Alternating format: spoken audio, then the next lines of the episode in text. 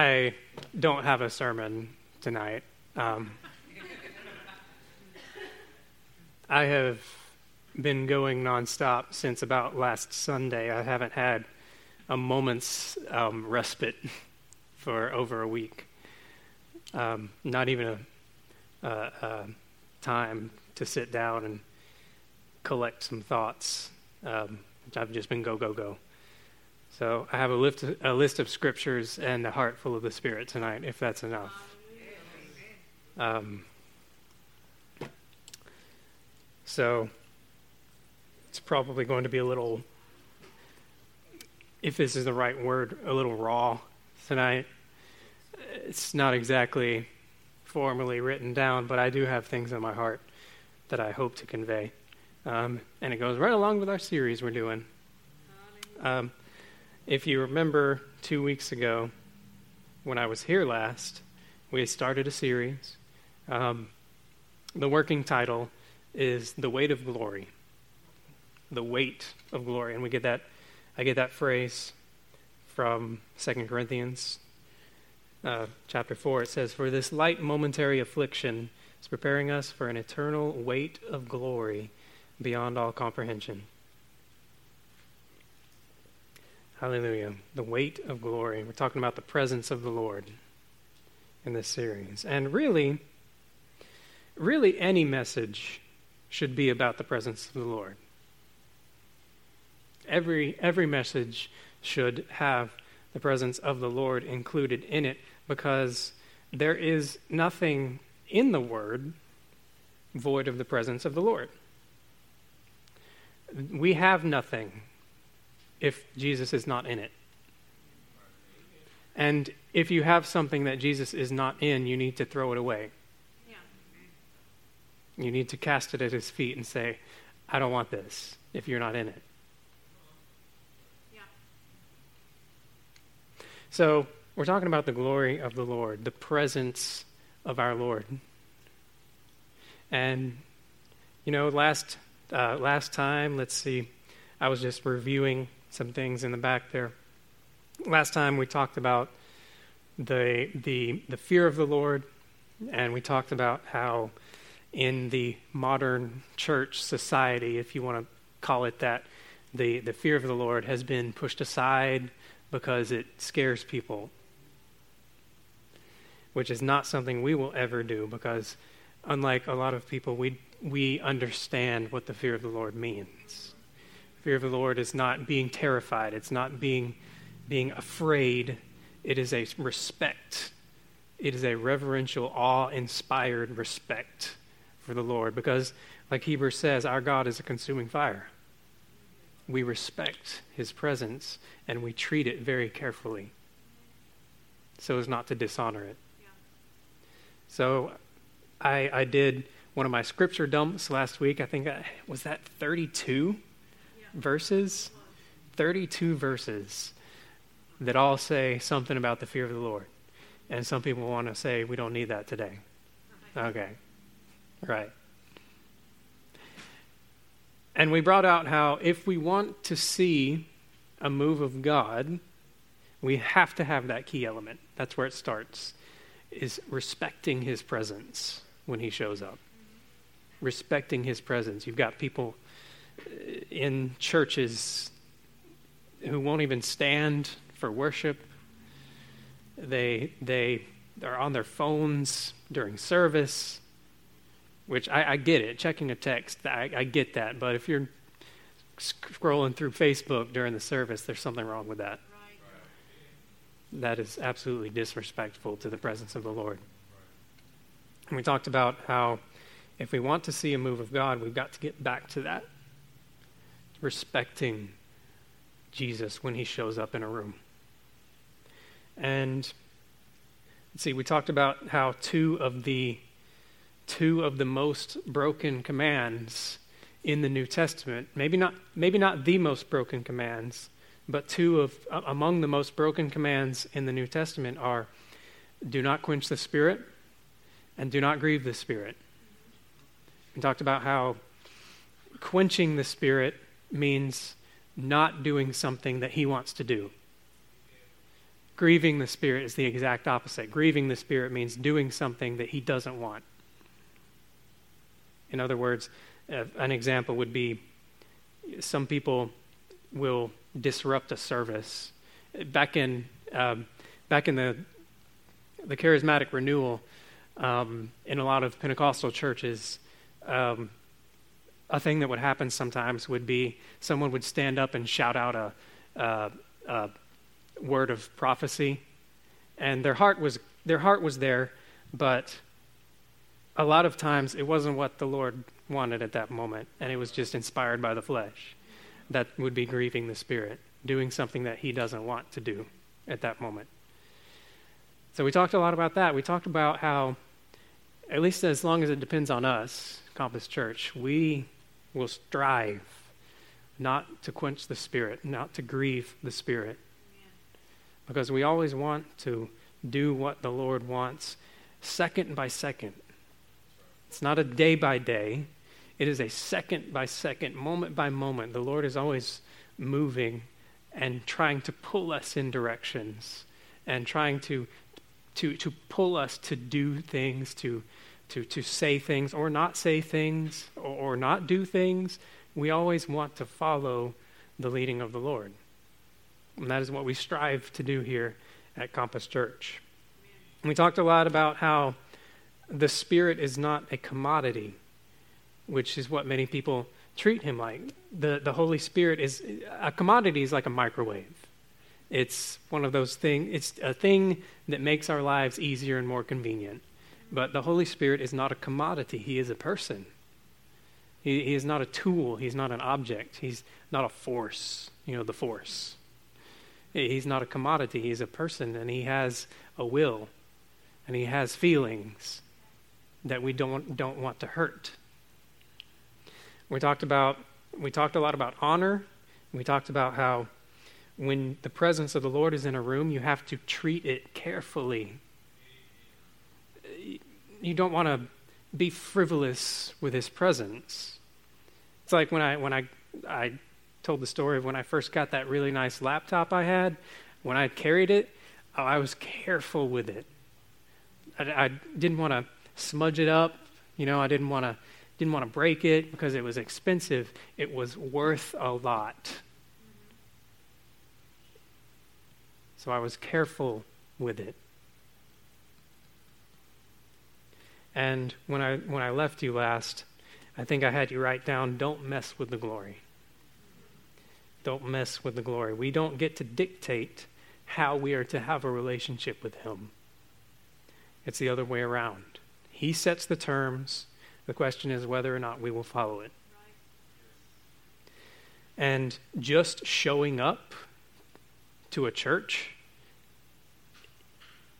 that's the bare minimum of what he requires of us.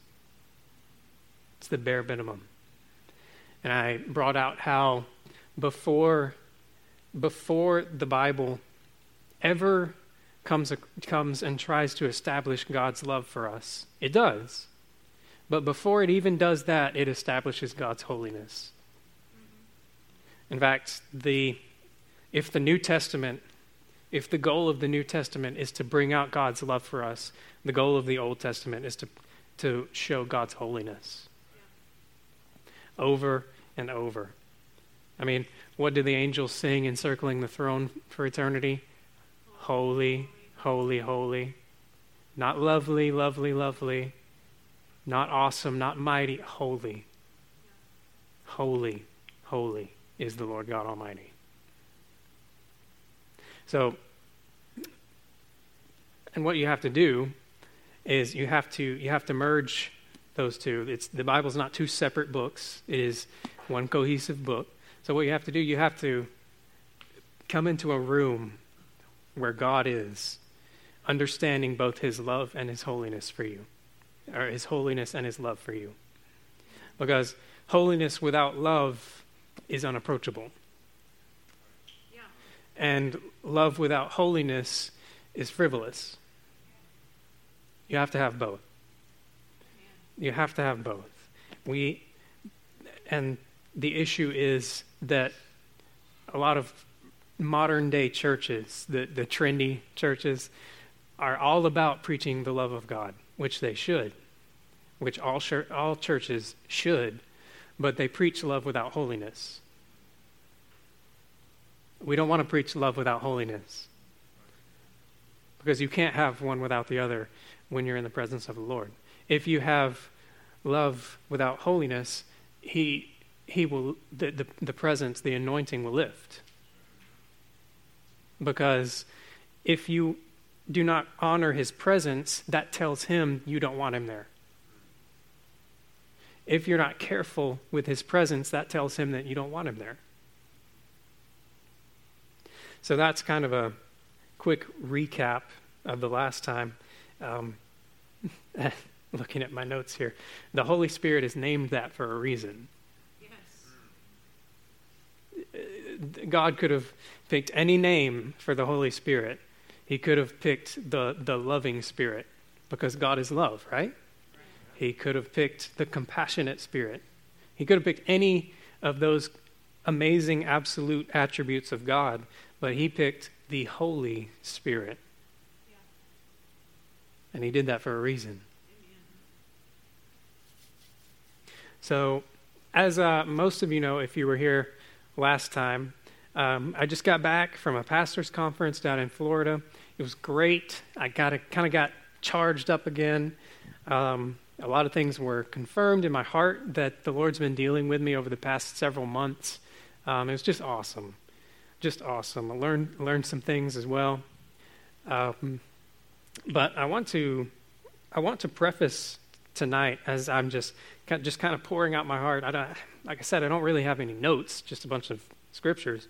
Uh, I want to preface it with this, that, well, first of all, I believe that, the and, and don't don't take this in a weird way, like you think I'm bragging about this. I believe that the Lord has placed me in the office of a teacher in the body of Christ. I believe that. Um, and that's, again, not me trying to brag, because a tree is known by its fruit. So let the fruit show it. Um, but teachers in the body of Christ, whether they walk in the fivefold office of a teacher or not, just teachers in the body of Christ have a tendency to get really academic, which they should. That, that, that's their job. That's their that's their gifting, is to to break stuff down. You've heard the term systematic theology. I love systematic theology. It's how I teach. It's how I learn. But it is not how the Bible is written. Right. The Bible is not written like a, like a textbook. It's not written like a rule book. It's written like you're getting to know someone. So I just want to preface this by saying, and I'm not saying we have done this. We haven't. I haven't. Nobody in here has. But I want to say that we need to be careful when we're learning about God, when we're, even us, when we're teaching about God, not to separate the doctrine, the theology from the Lord. Because that is a trap that many have fallen into. They have gotten so academic, so theological, that they have separated the truths in the Word from the Word Himself. And it becomes it becomes dogma, and it becomes an excuse to be right without having the actual relationship that we are called to. So I just wanted to say that. I, I want to say that we will always strive to, to, yes, we are teachers of the Word. We teach the Word, even academically sometimes. You've been in here when I had my PowerPoints up here. I'll bring those back someday. It just depends on the message. But we are serving a person. The Bible is not a textbook. It's not a literary book. It is revelation of someone. The Lord is not a part of the Bible. The entire Bible is about the Lord. The whole Bible is everything that we know about the Lord. That's what the Bible is. Jesus is not a character in the Bible. He's not a portion of the Bible. He didn't just show up in Matthew. He is the Word. The entire written Word is Jesus in its fullness. So when we're learning, when we're teaching about the Lord, we cannot become so dogmatic that we forget that, hey, we're talking about a person here. We're talking about the Lord. And, you know, I, I got some insight um, over the week uh, while I was gone at the conference. Um, some insight into the presence of the Lord, which is what we're talking about in this series, the, the, the, the, the manifest glory of the Lord. And I've talked about the manifest glory of the Lord before in way more demonstrative senses. You know, the glory cloud. A lot of people have seen the glory cloud. I personally haven't. I hope to. Uh, that'd be cool. Um, but outpourings of, great outpourings of joy and laughter. Those are awesome. I love those. Um, but I, when I'm talking about the glory of the Lord, I mean it in a more consistent sense, because not everyone sees the glory cloud. That doesn't mean they're not holy or they're not seeking the Lord, but that doesn't happen a lot anymore. And, you know, you could get off in the weeds about that and come up with all kind of reasons.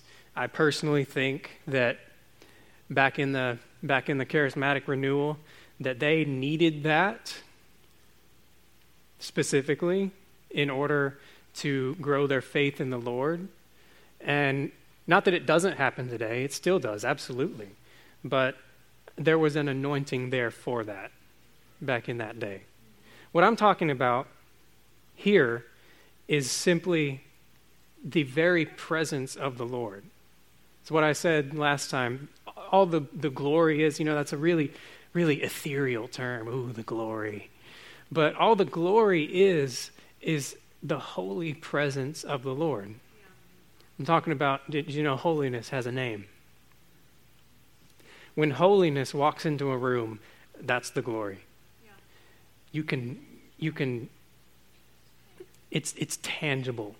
You can sense when it happens. It's like I was saying that time I I got up to preach that one Sunday morning, and I was preaching my, my Jesus series, basically kind of condensed into one message. And you know, I had planned on making it super lighthearted. I was going to tell some jokes, kind of get the congregation awake a little bit. But then during worship, I was flattened. I couldn't move my legs. Keith looked over at me to, to. He, I was supposed to come up before he ended the song, but but he ended the song, and he was kind of looking over at me, like, and I couldn't move because the glory was there. That holy presence of the Lord. It is, in a word, it is heavy. And, you know, some people can take that and they can get this weird connotation of, in their head of like it's it's scary or or it's, it's you know, they still have like this, this Old Testament view of God, this um medieval view of God, of, of like this angry, like he's waiting to strike you down, like that's the ooh, holy presence of the Lord. But no, the, the the the holy presence of the Lord is very comforting. It's it's heavy in the sense that it's serious. There's weight to it. When holiness walks into a room, you can't be frivolous. You can't disrespect it because it is the holy presence of the Lord. And that's what I'm talking about. You see, we can strive for this presence in our daily lives. We can live in the presence of the Lord just every day. You're probably not going to walk around twenty-four seven in a glory cloud, but you can walk around twenty-four seven in the holy presence of Jesus. I love the glory cloud. I hope to see it someday, but that would be a sovereign act of God. I can't, I can't just pray that and it happened. But you can walk in the presence of the Lord Jesus every day. Now, I've got a few scriptures here that have just been popping out at me for the past few days. And it got me thinking, and I'm going to do a study on this eventually. Two people in the Bible who really walked with God in, in a level not seen in anyone else was Moses and David in the Old Testament. At least in the new, t- I know we're under a new covenant. I get that, so don't don't come and say, "Oh, but but we're under a new covenant and it's better." I get that, but two people in the Old Testament who walked with God unlike any other. You, did you know the Old Testament wasn't done away with? That's right. Come on. You, you know that, right? We're not living under the Levitical priesthood or or, or the the Mosaic law or anything, but the Old Testament. It's not like Jesus threw the Old Testament in the trash when he ascended. The Old Testament contains so much what we would call theology. So much you can learn about God from the Old Testament, his character, what he likes, what he doesn't like. So much you can learn about him. People have this idea in their head that all of the Old Testament is the law. But the law, the law came way later in human history, if you think about it, if you study the timeline. And Jesus came to fulfill the law. He didn't came to, to he, he said, I have not come to do away with the law, I've come to fulfill it. So the entire law is fulfilled in Jesus. All of the, all of the ceremonial sacrifices and all that stuff, it's all fulfilled in Jesus. And Jesus even showed the two men on the way to Emmaus. He sh- he showed them all the scriptures throughout the Old Testament and showed them himself in all those scriptures. So the Old Testament is not, it's not obsolete, is what I'm trying to say. There is so much we can glean from the Old Testament. It is the Word.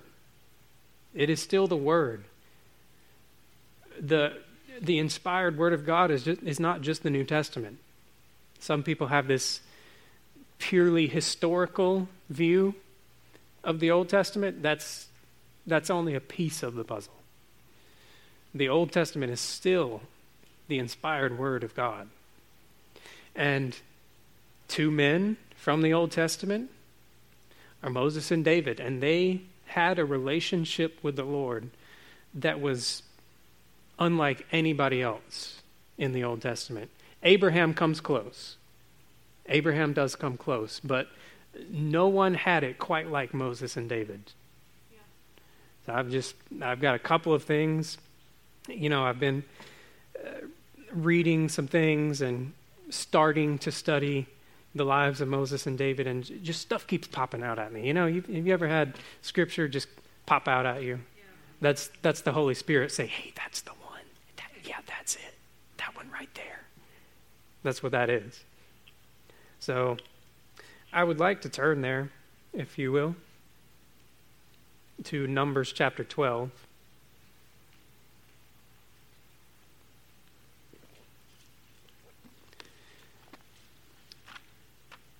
So Numbers chapter twelve, here we find that um, Aaron and Miriam had been kind of trash-talking Moses a little bit.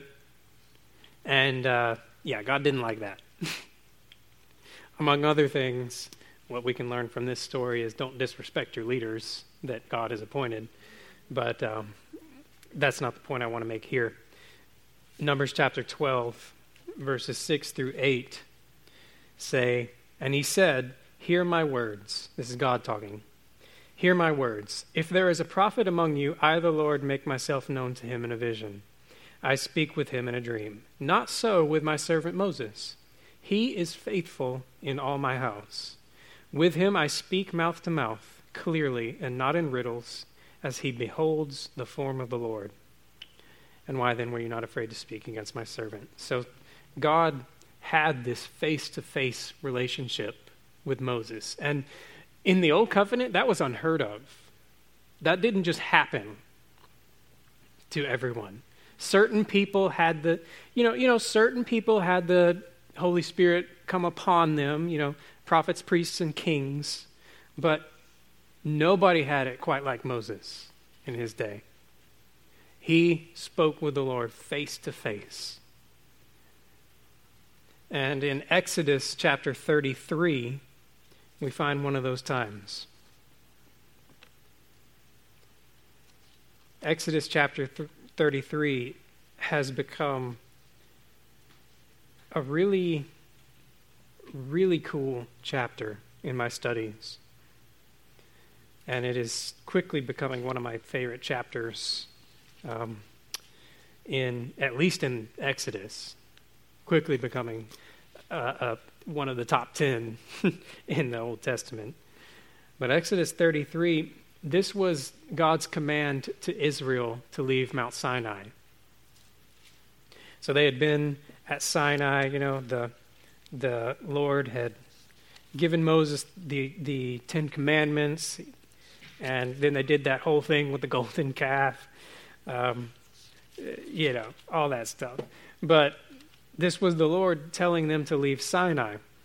And I'm just going to read some some select verses here. Verses nine through eleven say, "When Moses entered the tent, the pillar of cloud would descend and stand at the entrance of the tent." That's the glory cloud. "And the Lord would speak with Moses. And when all the people saw the pillar of cloud standing at the entrance of the tent, all the people would rise up and worship each at his tent door." Now there's a cool precept to follow. When you see the Lord, what do you do? Worship. Honor. "Thus the Lord used to speak to Moses face to face as a man speaks to his friend." Wow, what a life. What a life. "When Moses turned again into the camp, his assistant Joshua, son of Nun, a young man, would not depart from the tent." And I see that as really interesting, because even when Moses was done speaking to the Lord, Joshua wouldn't even leave the tent. Joshua was like, "Nope, I'm not done. I'm going to stay here for a while." And then um, verses thirteen through fifteen say, this is Moses talking, "Now therefore, if I have found favor in your sight, please show me now your ways, that I may know you in order to find favor in your sight. Consider too that this nation is your people."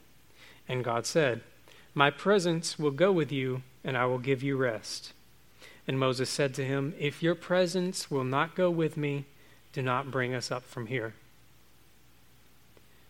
Verse eighteen says, "Moses said, 'Please show me your glory.'"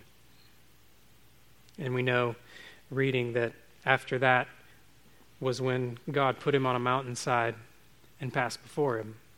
And he said, "You can't see my face. No man can see my face and live, but I'll show you my back." So God honored his request to show me your glory. But there's a statement in there that I just read that I think would all do us some real good to vow before the Lord. He said to him, "If your presence will not go with us, don't bring us out of here."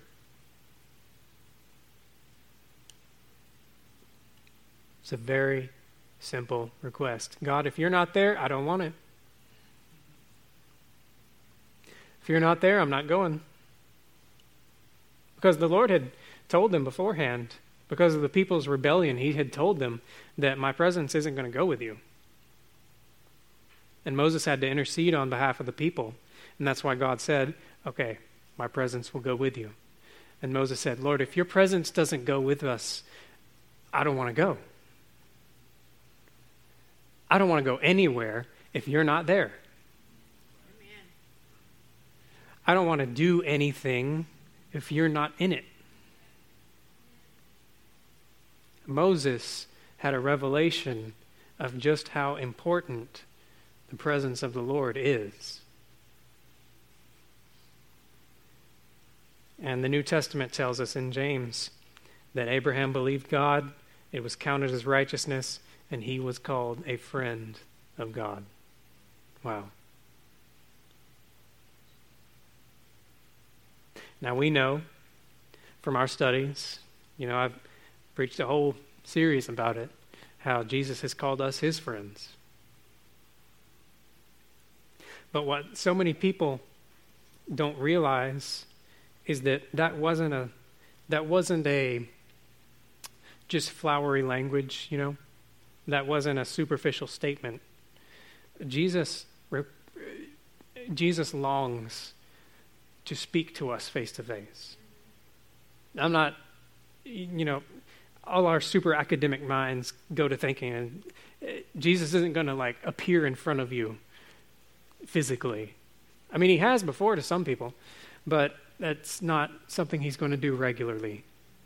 When I say face-to-face, I mean he is in the room, in spirit, of course. He longs to speak to us face-to-face. Why? Because we're his friends. Friends don't hurt other friends. Friends respect other friends. God honors our response when he walks into a room. And if we don't really care, if we kind of treat it as a sideshow, you know, like, ooh, that's cool. Friends respect other friends. If we dishonor God, that tells him he's not welcome in this place.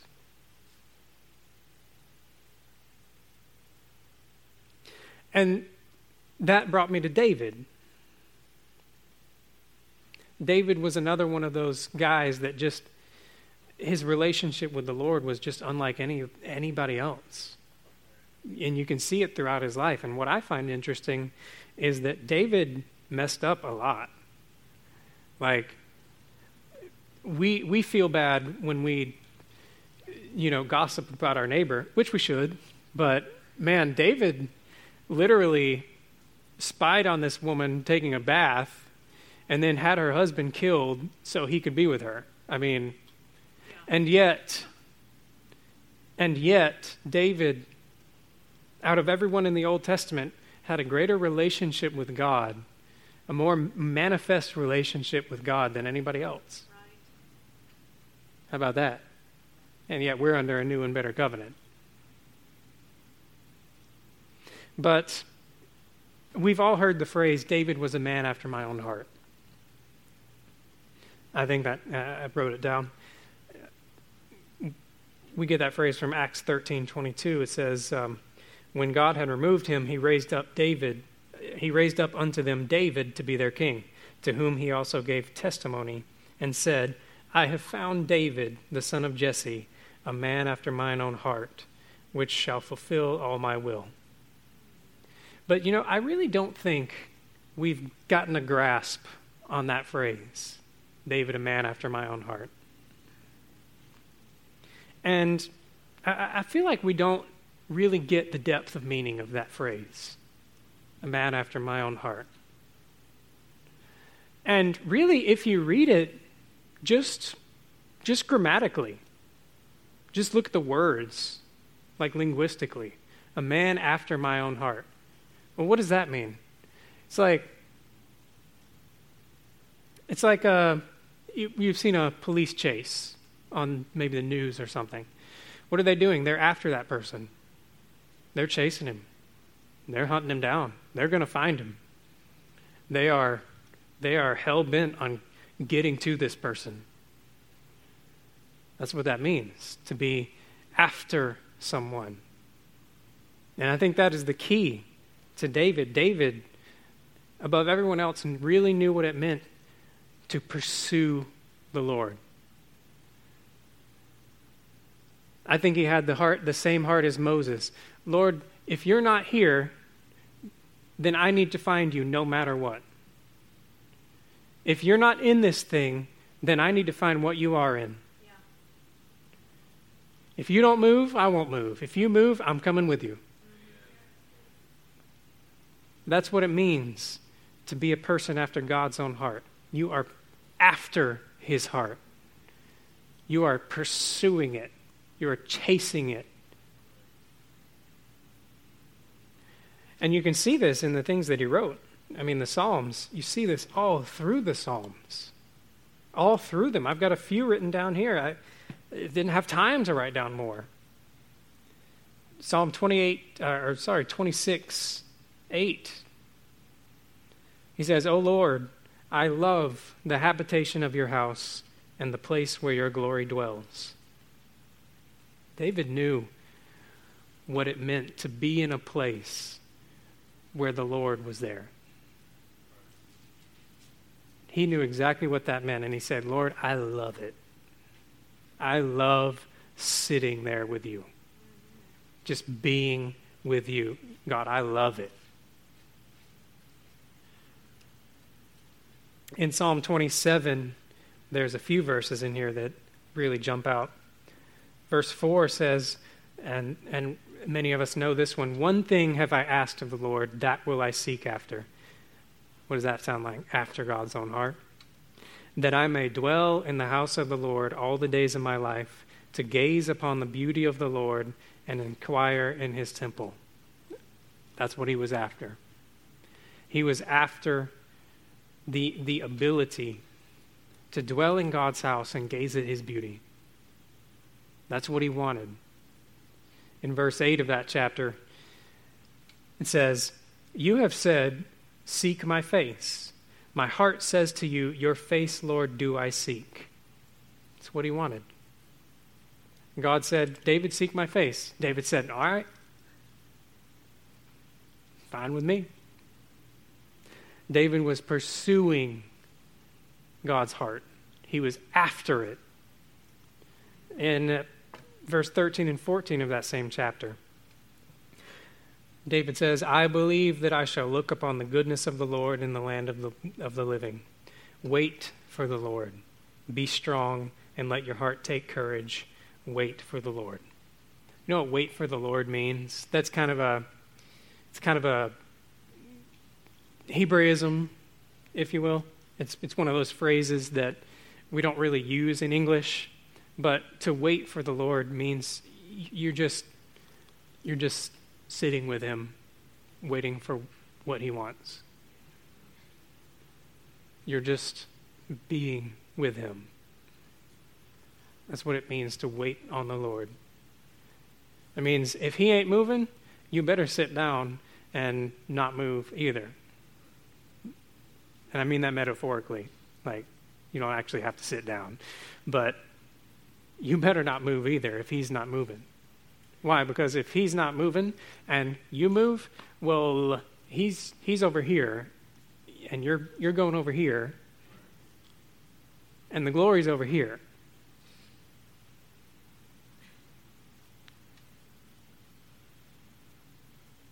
Psalm eighty-four, verses one and two. Now, David...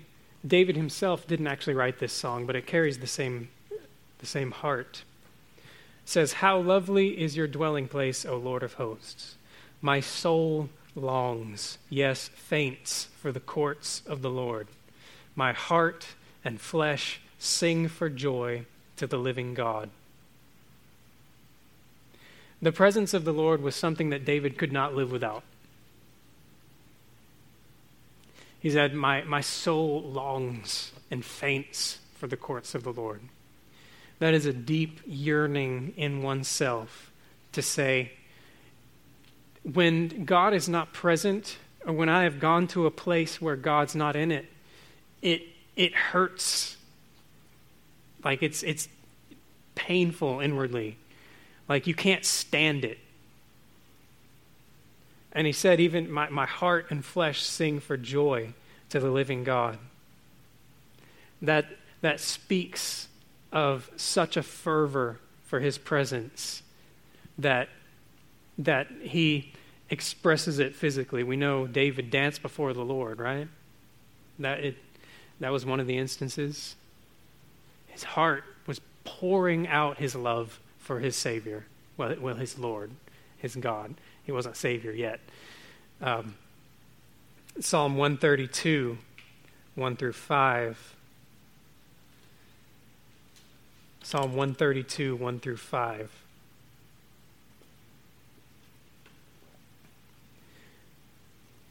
It says, "Remember, O Lord, in David's favor, all the hardships he endured, how he swore to the Lord and vowed to the Mighty One of Jacob, I will not enter my house or get into my bed.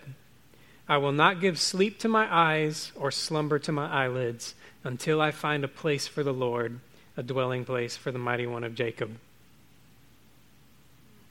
That was a vow that David took before the Lord. It says, I won't sleep until I find a house for you. Because this was this was after the ark had been captured, and there there was no there was no tabernacle at the time. Um, and they were basically keeping the ark in a tent.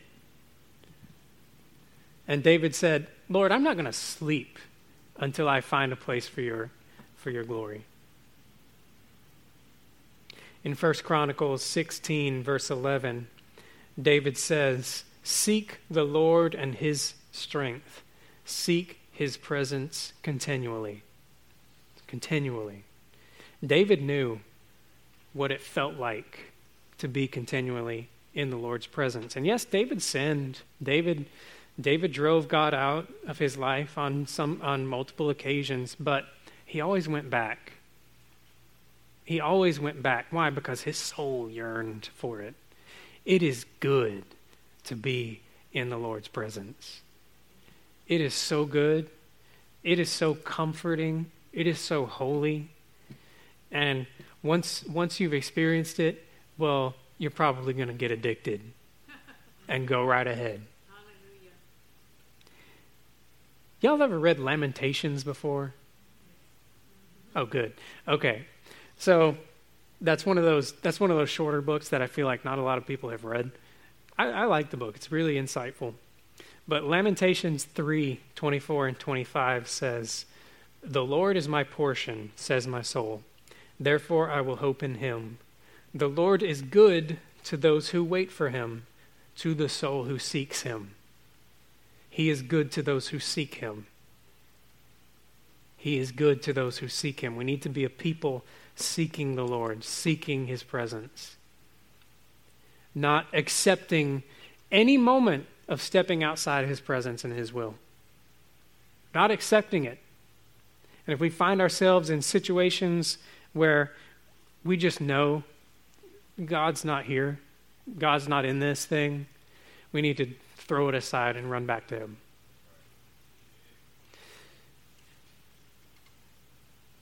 In Luke ten, I want to turn there. I know it's getting about the end of this thing, and I'm, that's actually the last verse I have, so that's really convenient timing. Thanks, Lord. Luke ten. I'm going to turn there myself. Luke ten, we all know this story, but when you get familiar with a story, sometimes you can kind of brush through it, you know? Even, it's the same principle as when you're hearing a sermon and you're saying, oh yeah, I, I've heard this before. Okay. Well, we all know this story. It's a very popular story. Every, it doesn't matter what denomination you are, what you know, quote-unquote camp you're from, everybody preaches this story. Luke ten thirty-eight. "Now as they went on their way, Jesus entered a village, And a woman named Martha welcomed him into her house. And she had a sister called Mary, who, watch this, who sat at the feet at the Lord's feet and listened to his teaching. But Martha was distracted with much serving. And she went up to him and said, "Lord, do you not care that my sister has left me to serve alone? Tell her then to help me." But the Lord answered her, "Martha, Martha, you are anxious and troubled about many things, but one thing is necessary. Mary has chosen the good portion, or she has chosen the one thing, which will not be taken away from her." And this applies in all our lives, it applies in ministry. You know, some ministers get so busy building their own empire, building their own name, that they forget to add the Lord to it.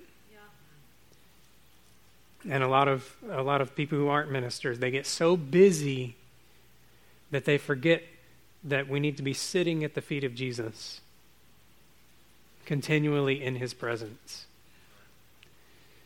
We can't let ourselves get so busy in our lives that we forget, hey, I can invite Jesus here too, you know. In our, our jobs, our hobbies, kicking back on the couch and watching T V. Jesus can be there too. Yeah. He's not confined to a church building, right, though many treat him that way. Jesus wants to go with you. He wants to be involved in your life, but you have to let him. Jesus is pursuing us, yes, but it's a two-way street. You have to be a person after his own heart as well. That's right. Come on. He is all, he is continuously seeking after you, but you have to seek him too. It's a two-way street. He's not going to go where he is not welcomed. And welcoming him is a voluntary act. It is a volunt- it is an involuntary act of your will to welcome him into your life. He's not going where he's not welcome. A lot of people push Jesus away unintention- completely unintentionally, just by the way they live their lives, just by the way they treat him. And he wants to be involved. He wants to be in our lives. But we can't get so distracted and so busy that we forget, hey, he is here. Right. We can continuously walk in his presence, walk in his holy glory, and it never has to go away. Anointings are reserved for special moments, but the thing about an anointing is we we think of, we, we have such a narrow-minded view of what an anointing is. We think an anointing is a goosebumps moment during the worship set. I mean, it can be, but that's so narrow-minded. An anointing is just the presence of the holy Lord Jesus Christ on a specific thing, you know, a specific action. You know, that one of one of the reasons that we are always so flexible, uh, speaking as a member of our worship team, one of the reasons that we are so flexible is because sometimes the Lord wants to repeat a chorus. Who are we to question that? Sometimes the Lord just wants us to cut a song short. Who are we to question that? Maybe that's not what he wants right now. Who are we to question why God wants to have a healing line in the middle of service? That's what he wants. We pursue that. Hallelujah. We pursue wherever the glory is. It can be on a moment. It can be in a location. It can be in a specific action. If the glory doesn't move, we're not going anywhere. And that is second by second, not day by day, second by second. If the Lord wants to extend a worship set for five more minutes, well, we're, bless God, we're going to extend the worship set for five more minutes. If Pastor Allen wants to cut his message five minutes short because the glory is lifted, we're cutting the message five minutes short. If he wants to go ten minutes long, well, bless God, y'all's chicken fingers can wait because he's preaching for ten minutes more. We follow the glory. We follow the Lord. Bless God, I've gone, well, look at that. I've gone five minutes over. I better cut it short, huh? No. But I am done. And I don't have an elegant way of ending this message like I usually do because I didn't have time to prepare it, but who cares? We love the Lord around here. And if that offends you, well, there's, our pastor used to say, there's the door, E X I T.